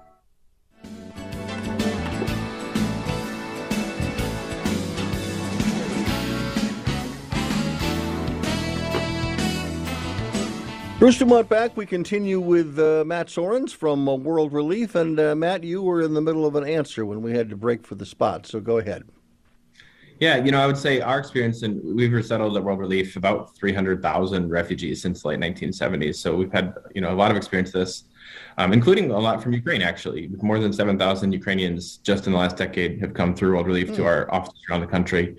Um, consistently, I think you know there's a lot of needs when refugees first arrive, but one of the things we found is uh, often a need is is just friendship, which is probably fairly obvious to anyone who has ever had to leave home and be all yeah. by themselves in a new place. Um, so one of the things we we do at World Relief is we you know we want to bring together teams of volunteers to surround families. You know if they want that, it's up to them, and they almost always do. Mm. Um, who will walk with them through the adjustment of life in a, a new culture, learning a new language in most cases um, you know, the World Relief staff is there to help with those things as well. But a, a team from a, a, local church or community organization can come alongside in a, in a you know closer relational way. And we found that that's an important sort of best practice is to make sure people are connected relationally as they arrive in a new place. In the United States, uh, what regions of the country or states within the United States are uh, have the record of accepting the most Ukrainians in the past? Where have they gone in the past? in the recent past, most Ukrainians who've come in in the last decade have come in through a program that is a program that goes back to like the the kind of Cold War era that prioritizes religious minorities. So it's mm-hmm. a lot of evangelical Christians and Jewish refugees who've generally qualified under that program. It's called the Lautenberg um, Amendment. Mm-hmm. Most of those folks have gone into California and Washington, at least within our network. So Sacramento is a huge hub for the Slavic community, mm-hmm. Spokane, Seattle, Washington as well um, which is where, as we expect to begin to see more Ukrainians arrive post this new invasion from Russia, uh, we would anticipate that a lot of that will be family reunification, and that will end up going to some of those same communities. But here in Chicagoland, we also have a pretty large, um, you know, significant number of mm-hmm. Ukrainians mm-hmm. who've been resettled as well. Mm-hmm. And uh, those that are coming. Uh, are, are they primarily farmers? Are they white collar workers? What are the what are the educational skills? And again, most of the people that are coming now are women and children. They may or may not have a professional uh, contingent to them, but I mean, if their husbands, uh, you know, finish this war at some point, uh, they will want to rejoin them. I would think. Uh, either rejoin them back in Ukraine or rejoin them uh, in uh, Seattle or Spokane. Yeah, I should be clear. At this point, I mean, we've been resettling ref- Ukrainians um, for many years, but actually, it was halted with the invasion of Russia. The the people who were antici- who were anticipating arriving this month have, have not arrived. Okay. Just last week, a few days ago, uh, President Biden announced that there's going to be a large number of Ukrainians resettled to the U.S., mm-hmm. but we haven't gotten a lot of details on who those people are, when they'll be arriving, precisely where they'll be arriving. Um, we do anticipate it will significantly be family reunification. Yeah. So I think uh, you said hundred. I think you said hundred thousand. Right. That's the number he said, and, and we don't know exactly the details on again if those all come in through the formal refugee resettlement program, or that could include other legal avenues to come to the United States as well. Um, but we're waiting on some details while also preparing to to be able to receive people. And I should say we have a lot of those Ukrainians who've come in the past who are desperate for their loved ones, and frankly, a number on our staff um, who are really concerned about loved ones in Ukraine. Most Ukrainians, frankly, probably don't want to come to the United States. I mean, they want to go back to Ukraine. That would be the mm-hmm. first choice. But the longer this goes on, and especially for those who already have relatives in California or in Illinois or in Washington State, coming to the U.S. may be the most, uh, you know, the best option for them. And, and, we are eager to see the U.S. government make that mm-hmm. option available. Insofar as where government funds might go, uh, it would seem to me that either Poland or Romania or Moldova uh, or uh, you know even the Slavic nations would be most likely uh, most likely places. Uh, are there special things that you know that the U.S. government has already set up in those countries to alleviate the pressure on their economies? I know this is a little I, far afield of what you do, but I'm just historically, uh, uh, if Romania needs some help, uh, are they getting some help from the United States at the moment? Yeah, I mean that was part of the announcement that President Biden made uh, this past week, along with the announcement of the refugees coming to the United States, was a significant amount of funding that the U.S. will be sending, um, both um, to Ukraine but also to some of those neighboring countries. Yeah, I mean, some, a country like Moldova is among the, the, poorest countries in Europe, and it is, mm-hmm. You know, long term it may actually benefit them if they have some new people feeding into the economy. Historically, refugees actually are an economic benefit to the country that receives them, but in the short term, it can be a lot of stress on on the place that's receiving them, especially when there's so many coming all at once. Stephanie Hitt's got a question well, for you. Yeah, I mean, I guess you touched on some of this, um, and that is, do you anticipate, um, you know, our government increasing the number of people? I know Biden mentioned 100,000 people, and and how many people do you really think will take advantage of that? Because you know, the experience is you know, we have Ukrainian village. Uh, you know, our, our family has some very close Ukrainian friends as well, and and many of the stories we've heard are of people who have gone to Germany and Poland to help their family get out, and many of them want to stay nearby. They don't want to come back to the U.S. Um, you know, they don't want to come to the U.S. because I think there is that feeling of, you know, I want to go home at some point. So, do you do you do you anticipate that full hundred thousand being used and needing more, or um, or do you really see the resettle? You know, the resettlement efforts are going to be focused in um, predominantly Europe. in Europe. Yeah, I think certainly the vast majority of refugees fleeing right now will stay in Europe but that would be true even if 100,000 out of three and a half or four million did come to the United States. You know, precisely the number, you know, no one should will be made to come to the United States. That would be an option that might be given to people. Um, it's hard for me to predict, you know, will there be exactly 100,000 who want that option or more or less who would want it or less? Um, I also think this is a somewhat unique refugee situation in that people have a relatively well off, uh, safe place to flee to in a neighboring context. I mean, we also serve refugees who have fled other contexts where there wasn't. I mean, frankly, the Afghans who you know we've been serving just in the last seven or eight months, that's almost moved out of the headlines, but that's still a very urgent situation. And the neighboring countries there are not necessarily great places for those fleeing the persecution under the Taliban to flee to, mm-hmm. or you know, go back several years, the Syrian crisis, which was fleeing literally some of the same missiles from the Russian government mm-hmm. that people in Ukraine are now fleeing. Mm-hmm. Um, you know, they you know, Jordan has received a large number of people, so has Turkey, so, so has Lebanon, but they're often in pretty desperate camp settings. And those are under, you know, low income countries or moderate income countries that mm-hmm. don't have a lot of resources to care for a very large number of people. So our hope is that this allows Ukrainians to come as, you know, as that makes sense, especially for family reunification or anyone who might not be able to safely go back home um, whenever that becomes an option. We hope it's soon um, but also that it would help rebuild the refugee resettlement program for those fleeing other conflicts who may have been in a camp setting for five, ten, sometimes we've served people who've sat in a refugee camp for 20 or 25 years wow. in many cases. Wow. Wow. So, uh, how quickly are you seeing people, at least in the Ukrainian crisis, how quickly are they getting across the border and spending time before they move on to another location? Is it a matter of days? Um, are people moving through pretty quickly? Um, I mean, in terms of other locations, like within the EU, some people are able to move relatively quickly.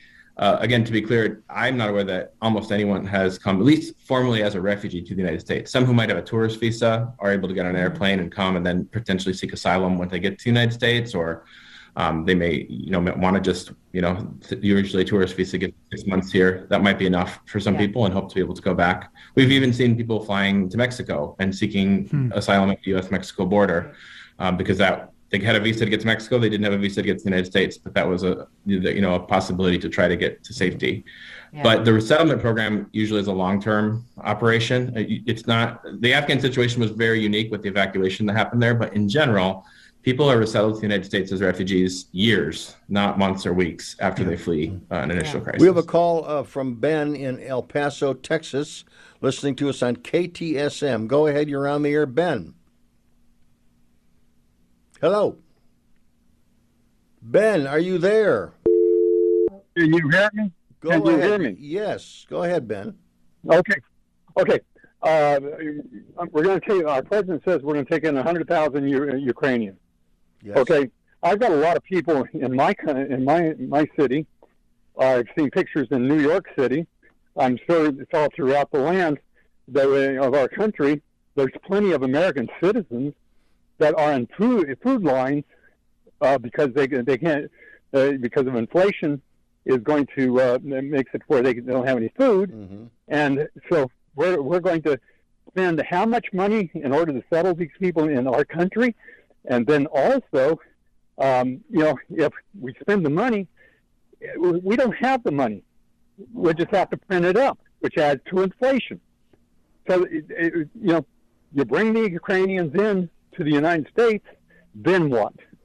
Just like the same way that you bring the people in from the from uh, Mexico. Okay, take take a take a breath now. Uh, relax. I'm going to let Matt uh, tackle this because I'm sure uh, he has heard it. I know doing a talk show, uh, uh, this is a, a lament that I hear periodically. Uh, how much can the United States do? When is enough enough? And uh, you know, what about those in the United States that might need some of these uh, tender, loving care uh, services that are being provided by World Relief? Uh, Matt. Yeah, you know, the interesting thing is, if you talk to economists, most of them actually think that taking more refugees would actually be in, in the long term economic interests of the United States. Um, a couple of economists at Notre Dame did a study a few years back and found that 20 years after arrival, the average refugee adult has uh, paid in more than $21,000 more in taxes Hmm. at all levels, federal, state, and local, than the combined cost of governmental expenditures on their behalf. So, including these, the cost for initial resettlement, any public benefits that they've qualified for over those 20 years. So, there are some upfront costs associated with this, but it's probably in our long term economic interests. I mean, to be clear, at World Relief, we're a Christian organization. We, do, we, we want to welcome people because we believe that they're made in the image of God, their lives have value, and they're worth protecting as they're fleeing a truly horrific situation, whether that's in Ukraine or, or Syria or Afghanistan or wherever.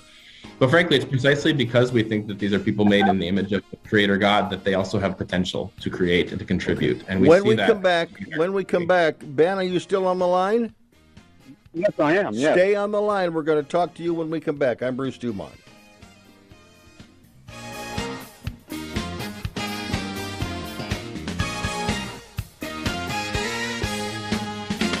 It's a bully, but we aren't afraid of a fight. It's elusive, but our focus never fades. It's deadly, but we were born to defeat cancer.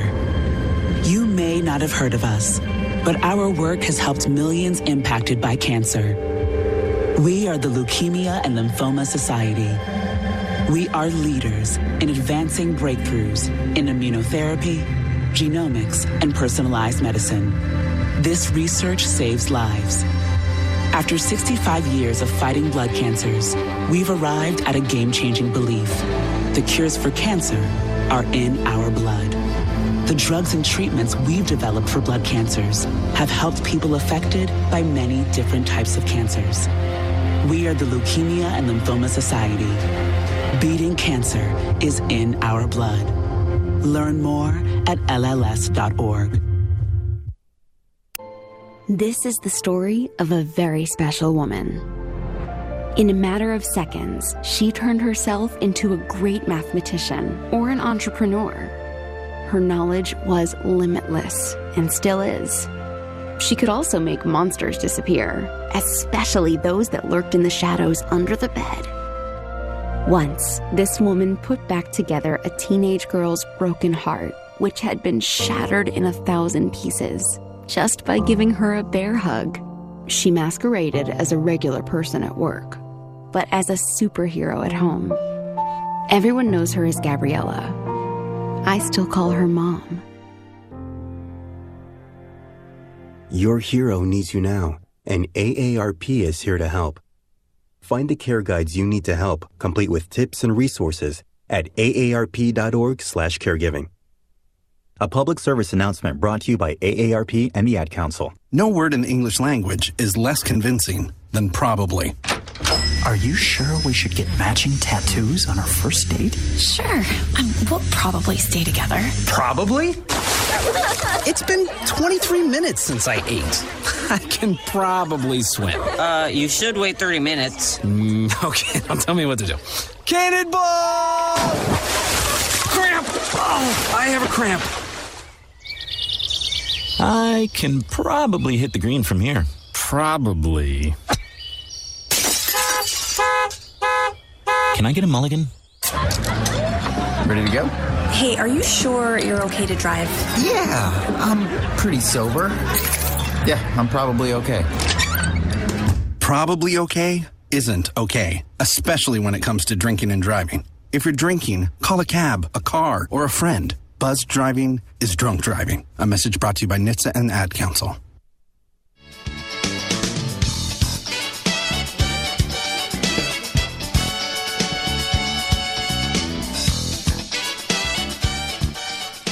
Bruce Dumont back and uh, Matt Soerens. Uh, we're going to have a moment and let everybody uh, hear a little bit about your background. Uh, tell us a little bit uh, uh, where you're from and what are you up to. We know that you're with the World Relief, but give us your background and, and what was it about that work that you chose to make it your life's work?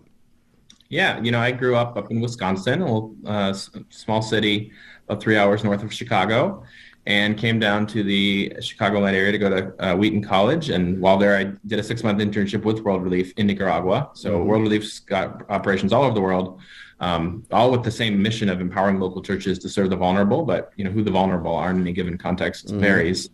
I came back from that six months in Nicaragua and really, really enjoyed the time and really appreciated the mission of the organization. So I applied for a job with our office in Wheaton, Illinois at the time and that was um, almost 17 years ago now. So I've been at the organization quite a while, and in the U.S., including in Chicagoland, in three locations, um, we primarily are focused on serving refugees and other immigrants. So that's what I've done first with doing legal services, and then um, working primarily with church partners and some policy issues for the last number of years. Okay, thanks very much, Stephanie Hitt. Give us the brief version of who you are.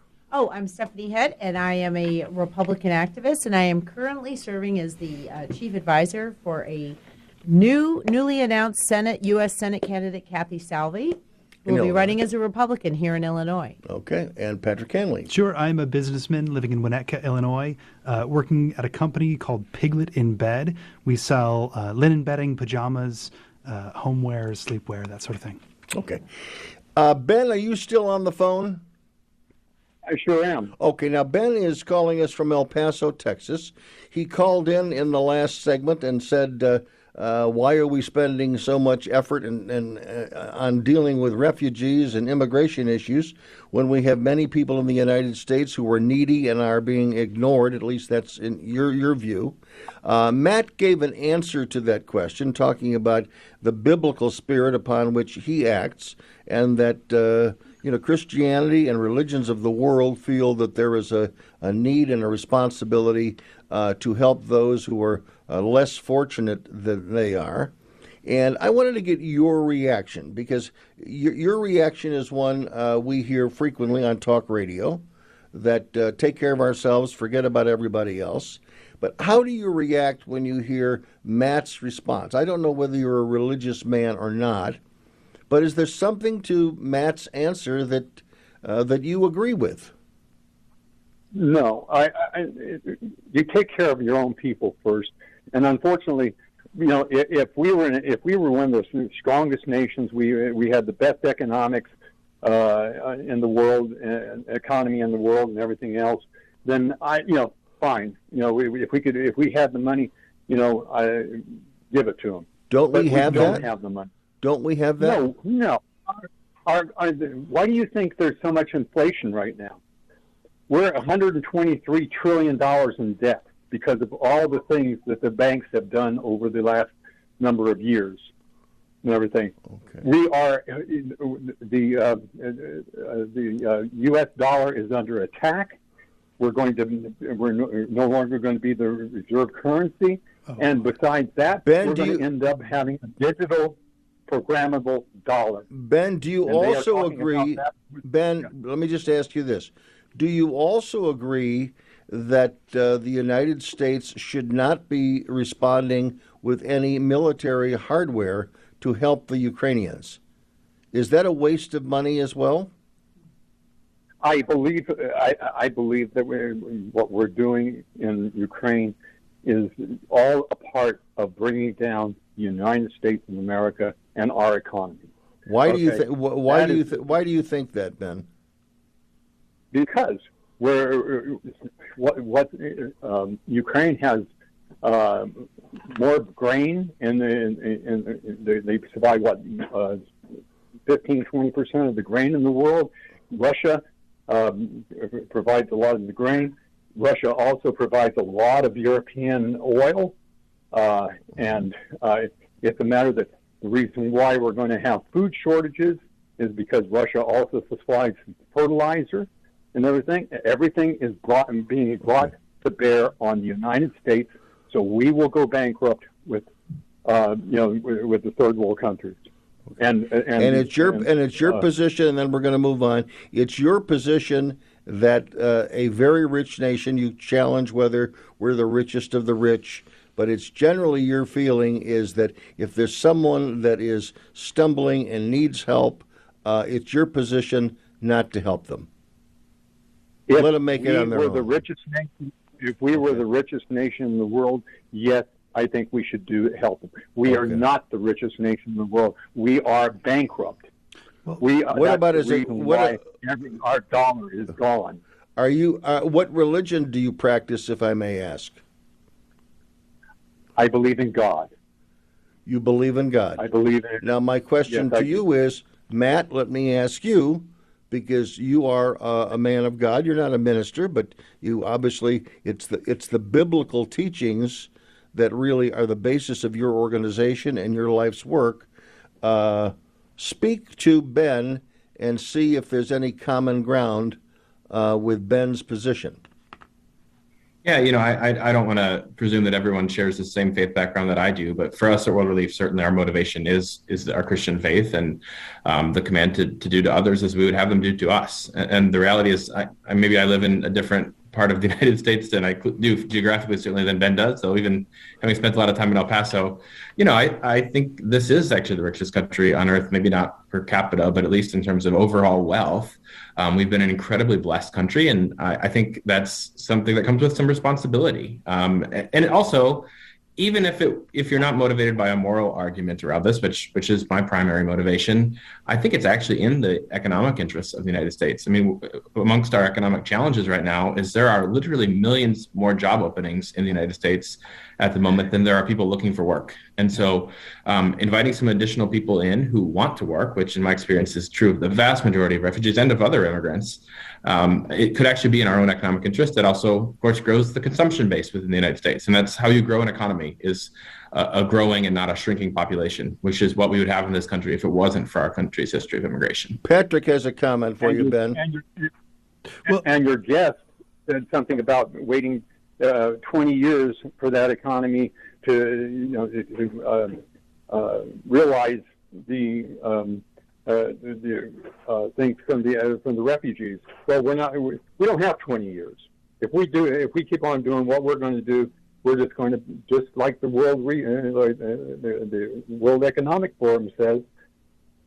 Well, we're going to be we're going to be helping everybody else and impoverishing ourselves. Patrick Hanley. Yeah, no, I, I got to disagree with you a little bit there, Ben. And Matt, I thought your answer was terrific, not only on moral, but also on economic grounds. The reality is, we're a very wealthy country. And actually, uh, Ben, I got to say, your fear around the dollar, I think, is a little bit unfounded. We are the world's reserve currency. Uh, and relative to the rest of the world, we're the stablest, strongest, and now a very fast growing economy. Uh, and so I really don't see uh, any downside to providing fairly fairly low amounts of assistance relative to the amount of spending that we're doing elsewhere in the economy. So I, I just don't see that downside. Have you ever heard of the Great Reset? The Great Reset. Uh, no, but if you could share. Yeah. Okay. Look it up. Look it up. It's a it's a, a, a, a plan by the elite of the world to make sure that they uh, that they're going to control all the economies yeah. and everything, make us poor and everything, and they have to I'm do sorry, that. Ben. I just don't. I don't. I don't created this. I don't buy into conspiracy Okay. theories like that. All you all you have to do all you have to do is look up the Great Reset, World Economic Forum, and ESG scores. Ben, I think we've heard a lot of conspiracy theories over Well- the years, going back hundred years, and This is not a oftentimes, oftentimes they end up demonizing minorities, oftentimes Jews, and I really just don't want to dab, dabble in that sort of stuff. Ben, I, I got to tell you, you got you got your money's worth tonight, but we're going to move on to other subjects. And one thing I do want to say uh, before we run out of time with with Matt, Matt, there are people who are uh, listening tonight, watching tonight, who watched uh, all the television stories of the refugees, uh, what can they do? Is is the easiest thing for them to do to write a check? Is that the uh, is that the armchair response that is most valuable? I mean, that's obviously super helpful right now, especially in terms of the humanitarian response in Europe. Um, and people can do that at worldrelief.org. And of course, there's other good organizations that are on the ground as well.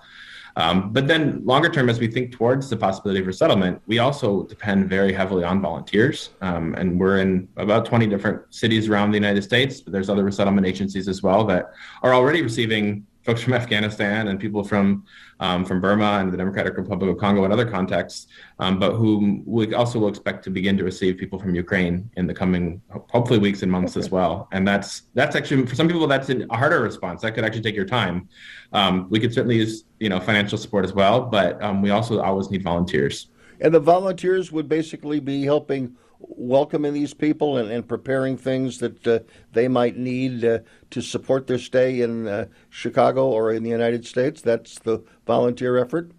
Yeah, so there's a whole range of options. Sometimes it's a one-time thing, like helping to set up an apartment, mm-hmm. or um, even being there at the airport to help welcome people. Oh. Um, others are we have longer-term volunteer opportunities to make a six-month commitment that I'm going to be what we call a friendship partner, or a team from a church that's a good neighbor team, that will basically say we're going to make sure we're here once a week and just have you know it's, it's basically the job description is be a friend, which is something all of us know how to do, yeah. um, but you know, it means de- dealing with some language barriers and cultural misunderstandings often, but we can help provide some training towards those things as well. That's a very good idea. I may uh, I may take you up on it uh, personally. Uh, that that might be something to keep me busy.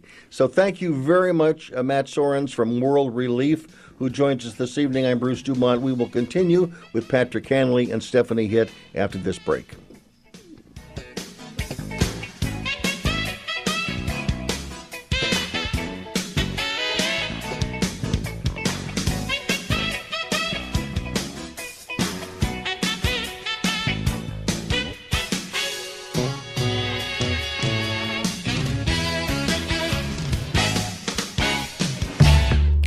Today, millions of people all across America are building a life in recovery from addiction and mental illness, helping themselves and helping each other, with friends, family, and community lending their strength and support. Join the Voices for Recovery. Together, we are stronger. For 24 hour free and confidential information and treatment referral for mental and substance use disorders, for you or someone you know, call 1 800 662 HELP. Brought to you by the U.S. Department of Health and Human Services. Hi, I'm Dr. Nia Heard-Garris with today's tip for kids from the American Academy of Pediatrics. As parents, we want our children to grow up healthy and strong. That means helping teens take responsibility for their health as they become young adults. One way to do that is to make sure they have one on one time with their pediatrician. That helps them become comfortable talking about any health issue with their doctors and with you. So make sure to give your teen a voice. It's good for their health. For more on teen health, visit healthychildren.org. One in three adults has prediabetes. One in three. That means it could be you, your football buddy, your football buddy, or you, your best man, your worst man, you, your dog walker, your cat jogger. While one in three adults has prediabetes, with early diagnosis, prediabetes can be reversed. Take the risk test at doihaveprediabetes.org. That's doihaveprediabetes.org. Wait, did they just say one in three adults has prediabetes? That's 33.33333% of adults. That means it could be me, my boss, or my boss's boss, or me, my favorite sister, or my other sister. That's seven members of my 21 person romantic book club. Wait, the one in three could be me, my karaoke partner Carol, or ugh, my karaoke enemy Jeff. I'm gonna take the risk test at doihaveprediabetes.org. Brought to you by the Ad Council and its pre-diabetes awareness partners. It's a bully, but we aren't afraid of a fight. It's elusive, but our focus never fades. It's deadly, but we were born to defeat cancer. You may not have heard of us, but our work has helped millions impacted by cancer. We are the Leukemia and Lymphoma Society we are leaders in advancing breakthroughs in immunotherapy, genomics, and personalized medicine. This research saves lives. After 65 years of fighting blood cancers, we've arrived at a game changing belief. The cures for cancer are in our blood. The drugs and treatments we've developed for blood cancers have helped people affected by many different types of cancers. We are the Leukemia and Lymphoma Society. Beating cancer is in our blood. Learn more at LLS.org.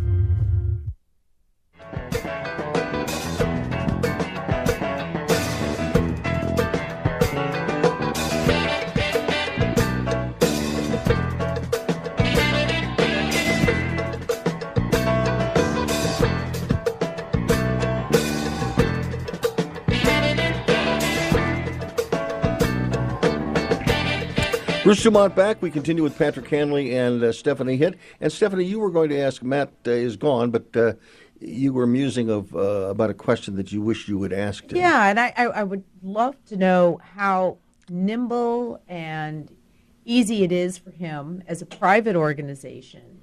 That you know, is he able to accomplish a lot of things um, with you know his private funding and so on that that makes his organization maybe more successful than some of the government organizations or some of the um, you know the ones that are more uh, have more red tape Mm. or you know through maybe our own state department for example Yeah, they so make on. rules, rules and regulations. right regulations. and you know i think what we're what we're seeing in in especially in the afghanistan crisis that we saw a lot of that as well as ukraine is these private organizations are really stepping up. Mm. they're finding the funding. They don't need to get they don't need to go to congress to get funding. They're Well- coming up with a lot more money. Yeah. and they're able to do things uh, gr- gain access that maybe other you know uh, uh, uh, our government can't. And they're using some very creative and entrepreneurial ways to do this. And that's one thing that i think we should encourage not just in this Mhm. but Are you, you know, something else I, I want to get reaction because obviously uh, the television cameras of the world are showing these very dramatic stories. Right. And uh, last week, uh, David Muir of ABC went to Ukraine, and basically all of his reporting was really about the horrendous issue of uh, of the children and, Hmm. and the women surviving. And so that becomes uh, a dominant media story. Right. It isn't about bigger, broader, you know, goals of, of, of Russia and, and Vladimir Putin. It, it's about the personal, right, personal stories. Is is that too much? I mean, eh, when when when the recipients of American news are supposed to be digesting the bigger, broader world picture, Mm. Are we sometimes seduced because media focuses on the dramatic, the traumatic, uh, the things that the, the, the tearjerker stories Yeah. that that really get to everyone's heart, uh, doesn't necessarily get to their head, and Well, they're- uh, they're the stories that we all can relate not just relate Yes. to but that we trust Yeah. we trust when we see real human emotion Mhm. i feel like over these last i don't know how many years i would say it's been a while since a lot of people are not quite sure what to believe about Mm. government motives what's the story i mean we just had a caller here talk about you know this is all part of a giant reset Yeah. so the the story told from that perspective is, I think, very hard for all of us to understand, and we're not sure how we're going to come down on on that. mm-hmm. But what we can, what we all know, is that we can look at someone, we can look at a mother and her child, and we can Mm. watch these women saying goodbye to their husbands and their sons at the border, and that's something that we all understand, and we all know there's something wrong here. Yeah. But yeah. we may not know why it's wrong. We may not know who's pulling the levers. We may not really be confident in understanding the motives of Putin and what we're being told by our government or his government. Yeah. But the only way to really make people aware of what's going on in the world is through the personal story. I Yeah. do see that. And I think a lot of people just aren't sure to trust the narrative of the bigger overarching motives. Gosh, Stephanie, that's such a powerful point. I really, I, I can't agree with you more. And I think it also speaks to the different media ecosystem that we're in now. That a lot of, especially early in the war, a lot of the videos were coming from phones, were coming through social media. Yes. Right. Uh, and when something takes off on social media, there's no. I mean, there's there's a degree of manipulation sometimes when a company or a brand does something. But when something as powerful as a video of a boyfriend hugging a girlfriend, getting Right. on a train before he goes off to war, Right. when that is shown to three, four million people who watch that video, that is a And it's not just visceral one, human reaction. And you got to imagine that's thousands of people exactly. So it's such an important way to reconnect ourselves to these crises that often can seem abstract. Mm-hmm. Right. And I think we we've gotten jaded about Yeah. the abstract story. We are jaded about conspiracies. We are Sure. jaded about Do you- motives. Do you feel that you are getting a good description and, and, and complete description of what's happening, or are we in the media in the United States are we too too much on the side of Ukraine? Are we we're taking all of their military feeds? I mean, it, it is it's a one sided story. Mhm. Obviously, Putin is a bad guy. They're doing horrible things but as an, as a as an intelligent uh, person who wants to devour accuracy and Mhm. truth, Right. are we getting a good dose of the other side of the story? Well, I feel like we we feel pretty confident in the, the the Western media and the story that's being told because we are seeing, and unless someone's got an incredible Photoshop outfit, we are seeing literally entire cities. Pictures of the day before and the day after, Right. and we are we, we are getting a sense of the reality of the absolute destruction. What is interesting is we don't know the Russian Yeah. side of things. Well, and what We're the Russians getting, are doing, you know, and what right? how they're filtering information. I do want to say one thing from about 35 minutes ago. I think that people may have heard me say that I was in support of nuclear war. I think you probably are shaking your heads. I didn't mean to suggest that. All I'm just saying I don't is think you're- we have we, we have we have this huge buildup.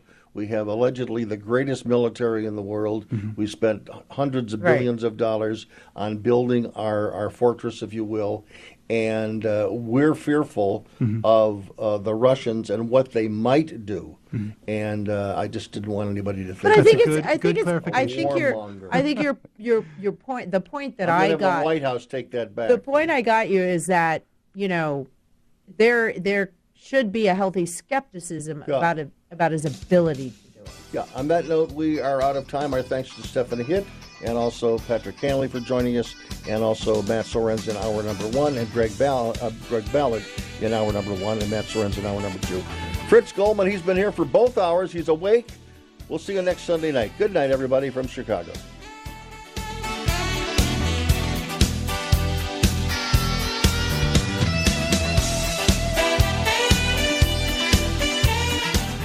No word in the English language is less convincing than probably. Are you sure we should get matching tattoos on our first date? Sure. Um, we'll probably stay together. Probably? It's been 23 minutes since I ate. I can probably swim. Uh, you should wait 30 minutes. Mm, okay, now tell me what to do. Cannonball! Cramp! Oh, I have a cramp. I can probably hit the green from here. Probably. Can I get a mulligan? Ready to go? Hey, are you sure you're okay to drive? Yeah, I'm pretty sober. Yeah, I'm probably okay. Probably okay isn't okay, especially when it comes to drinking and driving. If you're drinking, call a cab, a car, or a friend. Buzz driving is drunk driving. A message brought to you by NHTSA and the Ad Council. One in three adults has prediabetes. One in three. That means it could be you, your football buddy, your football buddy, or you, your best man, your worst man, you, your dog walker, your cat jogger. While one in three adults has prediabetes, with early diagnosis, prediabetes can be reversed. Take the risk test at doihaveprediabetes.org. That's doihaveprediabetes.org. Wait, did they just say one in three adults has prediabetes? That's 33.33333% of adults. That means it could be me, my boss, or my boss's boss, or me, my favorite sister, or my other sister. That's seven members of my 21 person romantic book club. Wait, the one in three could be me, my karaoke partner Carol, or ugh, my karaoke enemy Jeff. I'm gonna take the risk test at doihaveprediabetes.org. Brought to you by the Ad Council and its pre-diabetes awareness partners. 145 over 92. 180 over 111. 182 over 100. And I had a heart attack and a cardiac arrest, and then a stroke. Your blood pressure numbers could change your life. A lot of people don't understand, including myself, I didn't, now I do, uh, the impact of having a stroke. My memory is shot. When I woke up, I couldn't speak. Lowering your high blood pressure could save you from a heart attack or stroke. If you've stopped your treatment plan, restart it or talk to your doctor about creating one that works better for you. Start taking the right steps at manageyourbp.org. It's a new life, but I'm going to make it better. I'm coming back. Ask your doctor, check your blood pressure. Brought to you by the American Heart Association, American Medical Association, and the Ad Council.